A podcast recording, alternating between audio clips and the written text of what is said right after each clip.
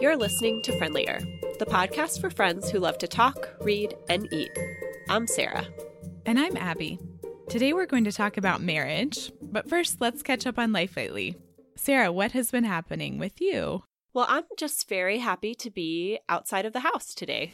I was down with the flu for several days, and while some symptoms are lingering, I can do most of my regular life again, and I'm appreciating all the little things, including taking a shower in my own home, because just before I became sick, we finished up the shower project. Yay! So the rest of the bathroom is still gutted, but it was great to be able to take numerous hot showers and baths while I was feeling ill. That's awesome. So thumbs up for that. What's been happening with you? So I have a story about poop. So listeners, if that's not your favorite thing, you might want to just skip ahead a little bit. But this weekend, we had family in town because it was Plum's birthday, which was very fun. Happy birthday, Plum. And we went to brunch on Sunday morning, and we were planning to have people over for the Super Bowl. So we turned on our Roomba before we left, and we came back to dog poop smeared all over the floor by the Roomba, and then disassembled the Roomba and discovered that it had, in fact, become a Pumbaa instead. So rather than prepping Super Bowl food or hanging out with my family, we spent three hours that afternoon cleaning poop out of our electronic vacuum cleaner. So did it get tracked into every room in your house? No, I think what happened was the poop and the Roomba met near the end of its cleaning cycle, mm-hmm. because it was mostly just on this one runner rug that we had, and then in kind of a trail back to the Roomba's dock. Okay. That's actually a silver lining I hadn't thought of, so thanks for that, friend. Anytime. But the really good news about this is that we took it all apart and cleaned everything really well, which was disgusting, but also you don't want to throw away your robot vacuum. Right. And it still works. That is good news. And it's very clean. Probably cleaner than before. Yes. Much cleaner than before. Okay. We're done with poo talk. Let's talk about what we've been reading. Sarah, what's your latest read? So I recently finished Stay With Me by Ayobami Adebayo. And this is a book that is set in Nigeria. And it spans a few decades, but is mostly in the eighties and nineties. And it follows a husband and a wife. And one of the very first scenes is the husband and wives' families come to the house, and they introduce the wife to her husband's second wife. Oh, my gosh. And the reason he took a second wife is because after four years, she still has not become pregnant. And then it follows them over the next few decades and what happens after that. I liked that it made me think about what I would do in situations that are very different from my everyday life. Mm-hmm. And yet there's still all of these similarities with relationships and marriage and families and parenting and things that are universal, but seen in a different context and culture. Mm. I also learned a lot about Nigerian history, hmm. and there's a lot about what's happening politically at the same time as what's happening within this family, to the point where I would look up things on my own because I wanted to know more about what they were talking about and get even more context for it.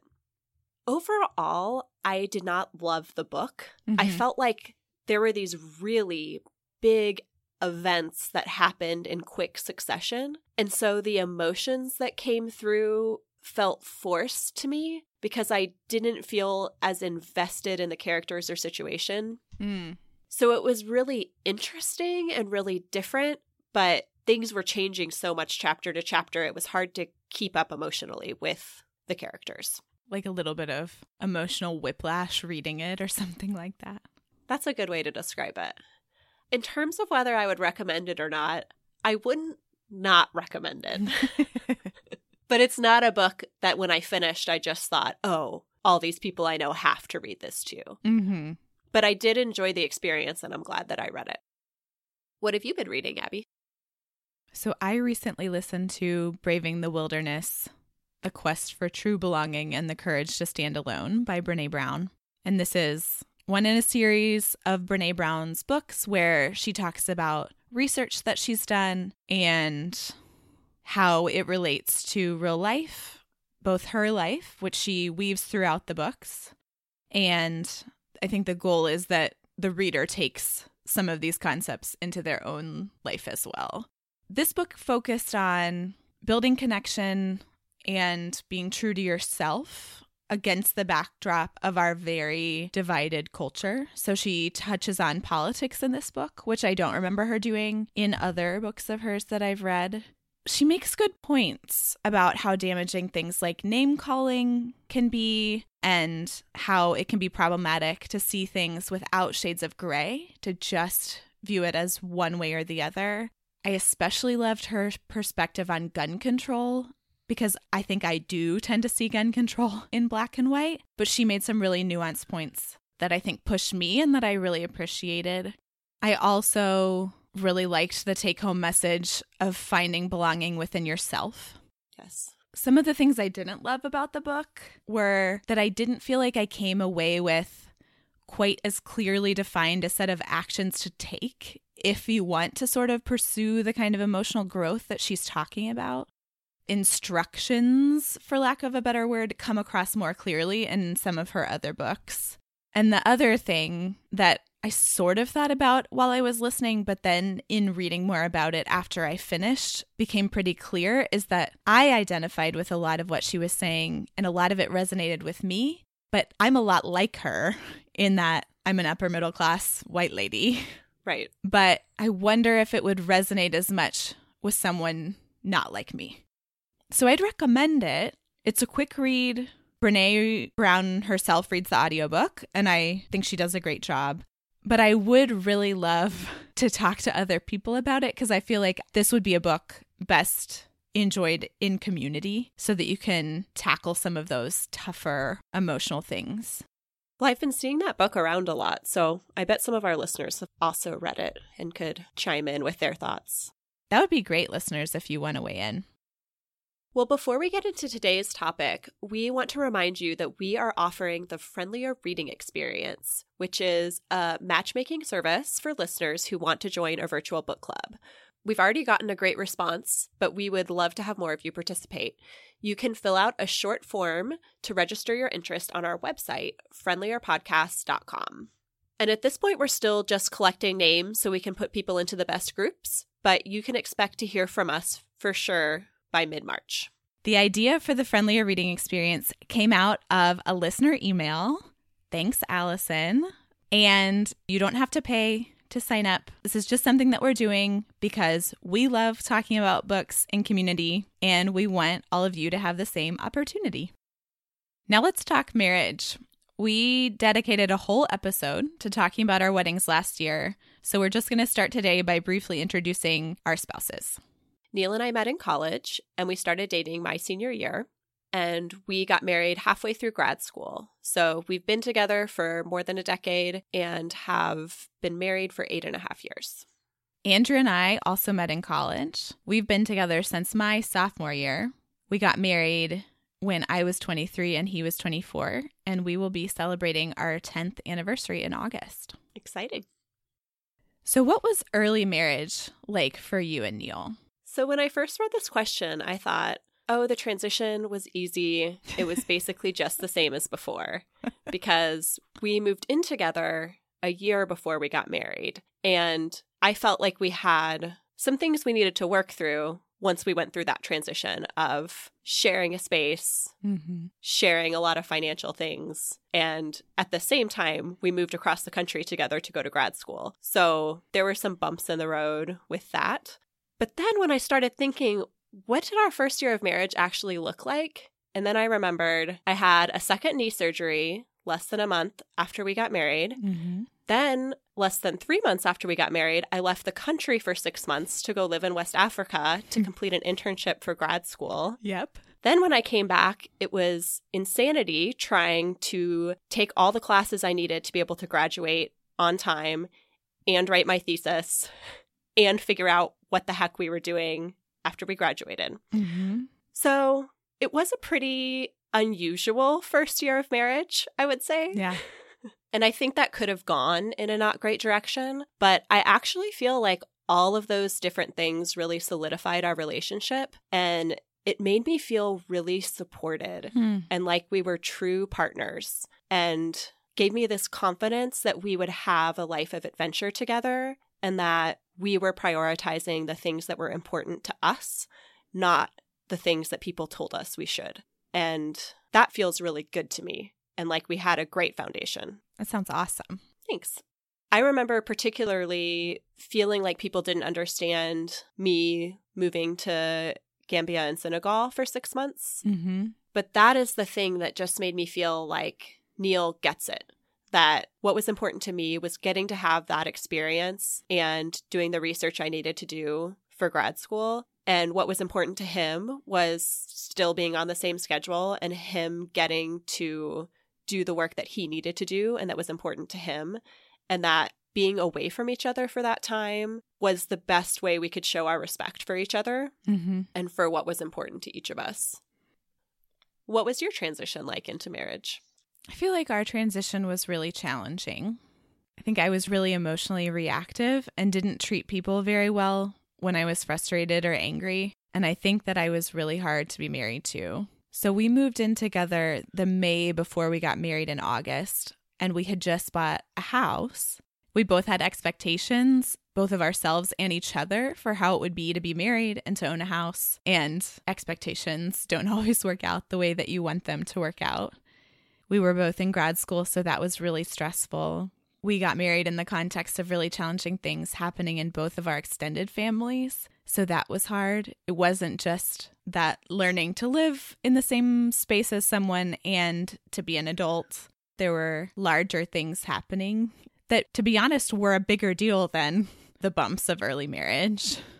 But despite all that, when I look back on it, I'm just really thankful to him for being so steady through it all. I think because I was so emotionally reactive, my instinct when we would have a big fight was to be like, okay, well, I guess our marriage is failing, or I guess we're going to get divorced.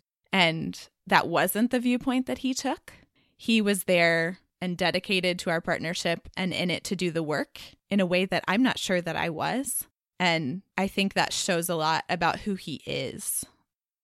How do you think your marriage has changed since those early days? I can relate to a lot of what you said about being emotionally reactive. And I think I didn't handle arguments and disagreements in the best way mm-hmm. in the early years. Preach. I feel like we were always fairly good about communicating, but it was the ways in which I approached things that has shifted mm-hmm. for the better. I think part of that is also just getting to know each other better. Yep. Not that I feel like we went in not knowing each other, but there were things I didn't even know about myself that I needed, mm-hmm. that I had to figure out and then communicate. To give a concrete example, one thing that has really helped is when one of us has something that we want to say critical of the other person or of something the other person is doing, mm-hmm. that we say, hey, can I tell you something? Yeah. That, that makes such a huge difference to me, because then I'm in the mindset of, oh, Neil has something that he wants to say that needs to change. And then I can come at it not being defensive, where mm-hmm. I would feel really ambushed, even when I didn't mind being told something. And I'm happy to be aware of things that are frustrating or that need a change or something that needs to be different. Mm-hmm. But it was hard for me not to be defensive when it came at me. So just learning simple things like asking those kind of questions so the person's in the right frame of mind mm-hmm. have made a big difference on how we communicate with one another. I think that communication thing is huge, because that's probably the biggest thing we've learned in our marriage too, is our different styles. So I'm one who wants to hash everything out and talk everything to death all the time. Same. That's why we're friends. It is. But Andrew prefers to really reflect within himself and then have the discussion. Mm-hmm. So I think a lot of our conflict in our early marriage was about incompatibility in those two communication styles. Yes. And what really helped us was couples therapy and a third party pointing out, look, you do this in different ways. Where can you meet in a mutually agreeable place? Right. So that your conflict can be constructive rather than really damaging. I love that word constructive. I feel like we've gotten better at having constructive conflicts as opposed to just ones that are hurtful. Absolutely. I think the other thing that both individual and couples therapy has helped both of us realize is how much our families of origin have impacted how we are as people in the world and especially in our relationship. And that kind of self-awareness and awareness of how it impacts the marriage, I think, has made a really big difference. I think we have both gotten better at separating our family and who they are from who we are and who we want to be. I think that can be especially hard when we both got married so young, mm-hmm. and that when you think about it, weren't that far away from living with our families of origin. Yeah. It was basically just that, college, and then being married, mm-hmm. as opposed to having a decade to establish who we are as independent adults before going into that partnership. Yeah. So you are figuring that out as you go along with your partner. Mm-hmm. Which I think is a really wonderful opportunity to be able to create that together, but also a really big challenge. Fun and helpful to grow together, and also really, really hard. So, do you think that you have a general philosophy of marriage? I think my general philosophy is just that marriage is a choice. Mm. And I did not see myself as somebody who would get married young. I think we talked about that more on the wedding episode. And it helped me come to terms with the fact that my reality was different from what I imagined it to be by framing marriage as a choice. Mm. And that I wasn't saying that Neil is the one and only person I could have ever been in a lifetime partnership with, but that I was choosing that life with him and that I was choosing to put in the time and the work to make that relationship a success. Mm-hmm. And that when you get married, when you're twenty-four, I don't know who I'm going to be or who Neil's going to be in ten, twenty, thirty, forty years. You can't know that. Yeah. But that I'm choosing to show up for who we are both now and in the future. Mm. It gives me agency and not feeling like things are just happening to us or our marriage, but we are the ones who are in control. And of course, we aren't in control of everything that happens to us, but we are in control of how we respond to it and how we treat each other and how we communicate with one another and how we respect one another. Mm-hmm. So if I had any philosophy, that would be it. What about you? I love what you talked about, about willingness to work on the marriage and willingness to choose communication that works for both of you. Because I think that's a big part of my philosophy about marriage too, that the foundation that we've built, which now feels really strong to me, is based on that continuous choosing to turn toward each other, to communicate better, to keep the other person's desires and feelings in mind when you choose things for your own life, when you choose your behavior. A lot of honesty goes into that for us, and deep love and affection for each other. And I think a lot of strong marriage foundations come from that awareness of needing to choose that over and over and a willingness to do that work. Agreed. One of the big challenges to lots of marriages is having kids. How do you think having kids affected your marriage? I think it's made us appreciate each other so much more because the time we have together, just the two of us now, is so limited. Mm. So when we get that time together, it feels really special in a way that it didn't before. Mm. Not that we didn't enjoy it before, but now it feels almost luxurious to have a long conversation uninterrupted. Mm-hmm. This fall, we went to a wedding in Arkansas, and it was just the two of us on the drive down there. And I remember so distinctly a few hours into the drive after we'd been talking and catching up and talking about big things and small things, just feeling like, man, I really love Neil. Not that I hadn't been before, but it felt so amazing to connect with each other in that way that feels much more rare now. Mm-hmm. Also, really great to feel like you still like your spouse. So... I also think it's made us appreciate what we each bring to the table. Mm. seeing him as a parent and how patient he is and how good he is with our kids. I can tell when he's getting really frustrated, but the fact that he doesn't let that come out with our kids says a lot about him. And I know, because I'm in the same situation many times, how much self-control that takes and how much love for your kids is there to try and be your best self when you're with them. And I see that in him.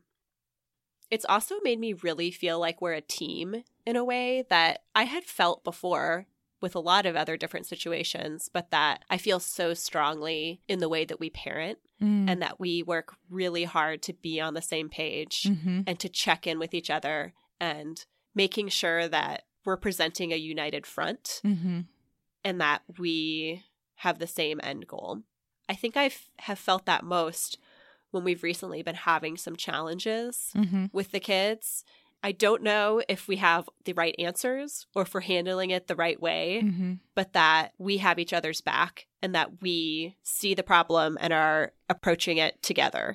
It's made me feel really supported, and like overall parenting has pushed us together more, mm-hmm. even if we get less time, just the two of us. How do you feel like it's affected your relationship? When you said the thing about being on the same page with Neil, that's exactly how I feel about parenting with Andrew. It's made me realize how much we're really on the same page about important things, which I'm so thankful for. And I know it doesn't go that direction in every partnership, but for us, it has. I'll also say that pre-Plum, we were in a little bit of, maybe drudgery is too strong a word, but just routine. Of we both go to work and we both come home and we cook something and we eat it and we watch a show or we visit. But that Plum feels in many ways like a physical example of the best parts of our relationship and of ourselves. I love that. And because she's so joyful, I think it has brought a freshness to our partnership that is really welcome and wonderful. And there have been challenges, but like I said, they've more shown us how our values are aligned and how we share the really important things than they've divided us. And that has been great too. So we've talked about the past and present. What about the future of marriage? Do you have any dreams or goals for the future of your partnership? Yes. Neil and I were very intentional about having children young, that we were the first of many of our friends to have kids. And that was not by accident, because part of that is that we're still going to be fairly young when our kids are out of the house mm-hmm. and wanting to have that time together when we'll have a bit more financial flexibility than we did in our twenties. Mm-hmm. So if we had put those years then, we wouldn't be able to do some of the things that we hope to be able to do in our fifties. Things like traveling more extensively and for longer periods of time, mm-hmm. potentially living abroad for a period of time, though I'm more excited about that idea than my spouse. And we would also really love to build a tiny home together. That's not something we have the time or energy to do at the moment, or the desire to live in with our two children. What about you? What we are really focused on right now is financial independence. And I talked about this a lot when we did our personal finance episode, mm-hmm. but Andrew is really interested in financial independence and sort of has taken it on in our relationship about planning and helping us take steps to get there. So that's a far future goal, but that's one that we're already looking toward. Let's finish up by talking about the favorite things about our spouses. So one thing I really love about Neil is how little he cares about the superficial things in life. I am not sure I really know anyone else who cares as little as he does about what people are wearing, what they make, what they own, anything like that. It's not on his radar, to the point where there have been a lot of situations where he is severely underdressed and wearing lots of things with holes in them, or marching band shoes at our wedding. I forgot that he did that.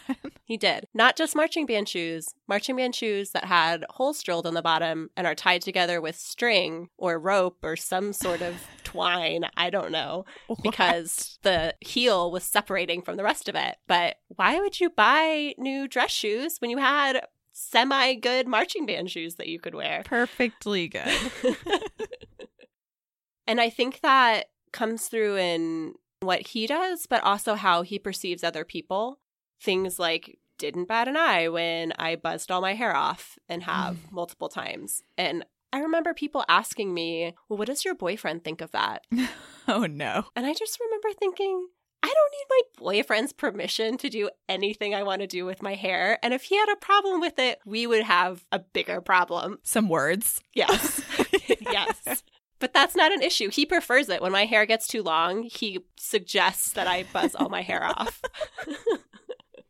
Another thing about him that I love is that he is so clear about his values and really challenges me to never just accept something as the way it is, or the thing that's easiest, or what's always been done, and to think about what is best for us and our family and the broader world. And I can find that frustrating at times, partly because it makes me feel like he's a better person than I am, but I love that about him. And the final thing I'll say is that I love how much he has supported my work and dreams and passions and the things that are important to me. And I think there's evidence of that from early in our marriage when he supported me living abroad. And there have been times where I have thought about going back to work, and he is one hundred percent behind whatever is going to be best for me. Mm-hmm. And that's made it so even when things are hard, I've never felt stuck, because I know that if something needs to change, that he will be there to help make that happen. What are your favorite things about Andrew?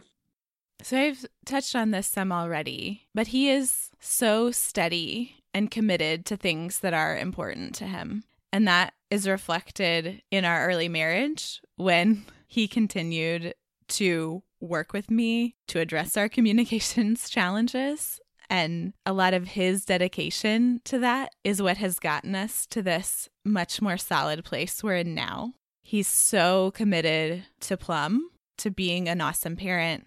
He's very committed to his work.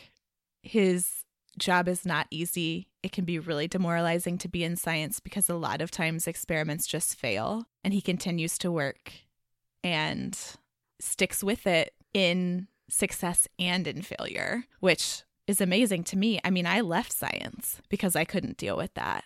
So I really admire that about him. And his commitment to his work is the thing that has allowed me to be a full-time parent. His willingness to work a full-time job so that we can have insurance mm-hmm. and so that we can have the financial means to live how we live. And I really appreciate that as well. He's also really fun to hang out with. We laugh a lot together, and he's a great conversationalist. Listeners, that's the end of our marriage chat. We'd love to hear your thoughts on marriage, whether you're married or not. Let's finish by talking about what we've been eating. I am going to share about the carrot cake that my dad made for Plum's birthday. I love carrot cake. And this is a really good one. It is from this cookbook called America Cooks, which is a compilation of all these church group, women group cookbooks. Hmm. So, you know, the cookbook that people put together in the olden days that was like typewritten. I do know, but when I think of those kind of recipes, I usually think of them involving lots of cans of cream of something soup and yeah. Jell-O. And Jell-O, exactly. Not amazing carrot cake.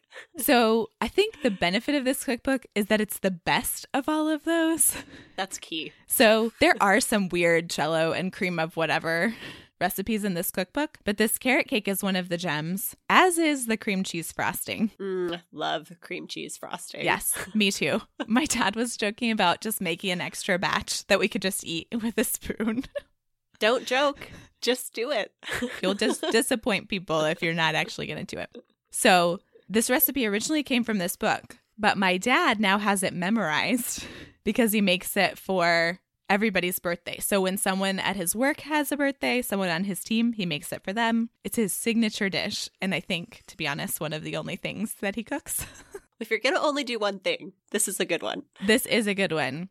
So it's a really thick, dense carrot cake. And he usually does it in a thirteen by nine pan. And then it's a really thick layer of icing, probably almost half as tall as the cake. And it is amazing. The corners are my favorite part because they get like a little bit crunchy almost. Mm-hmm. And it has carrots in it, so it's like you're eating a vegetable. Not like, you are eating a vegetable. Excellent justifications. What have you been eating, Sarah? I recently made an Instant Pot beef stew, and this was a recommendation from you. I think we were chatting about it before or after recording one of our episodes. Mm-hmm. And I went straight to the grocery store afterwards, and the stew meat that you had mentioned was on sale. And I thought, it's fate. I have to try it because I can't even tell you the last time I cooked beef. Mm-hmm. Maybe never in my life ever. Yeah. But it sounded delicious, so I bought it. So it is from the Pinch of Yum website, and you just put everything in the Instant Pot, cook it for I think thirty minutes. Mm-hmm. And then you take it out and put it in a pan that can go in the oven. And then that lets the meat get a little bit browned on top. So it's a little bit crunchy. Mm-hmm. And so it has beef, carrots, celery, a little bit of tomato juice and flour and onions. And then I added potatoes at your suggestion because that also sounded really good.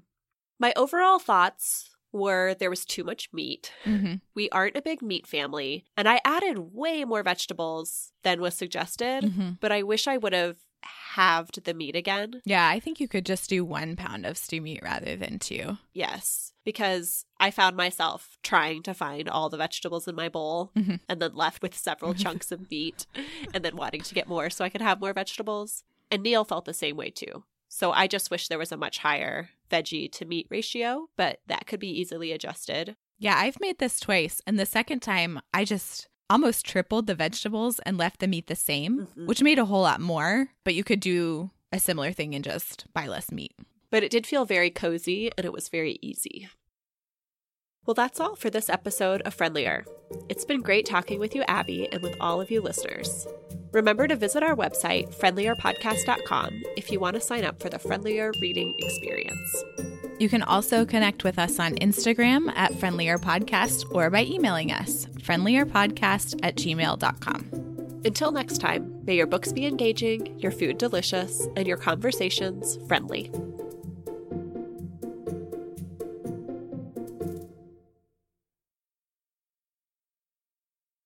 I think that the rest is implied. Okay.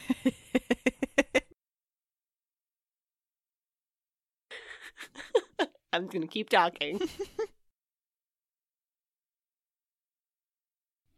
Just felt like it was going to be a lot of me monologuing. Yep. Which, all right. Who doesn't love that?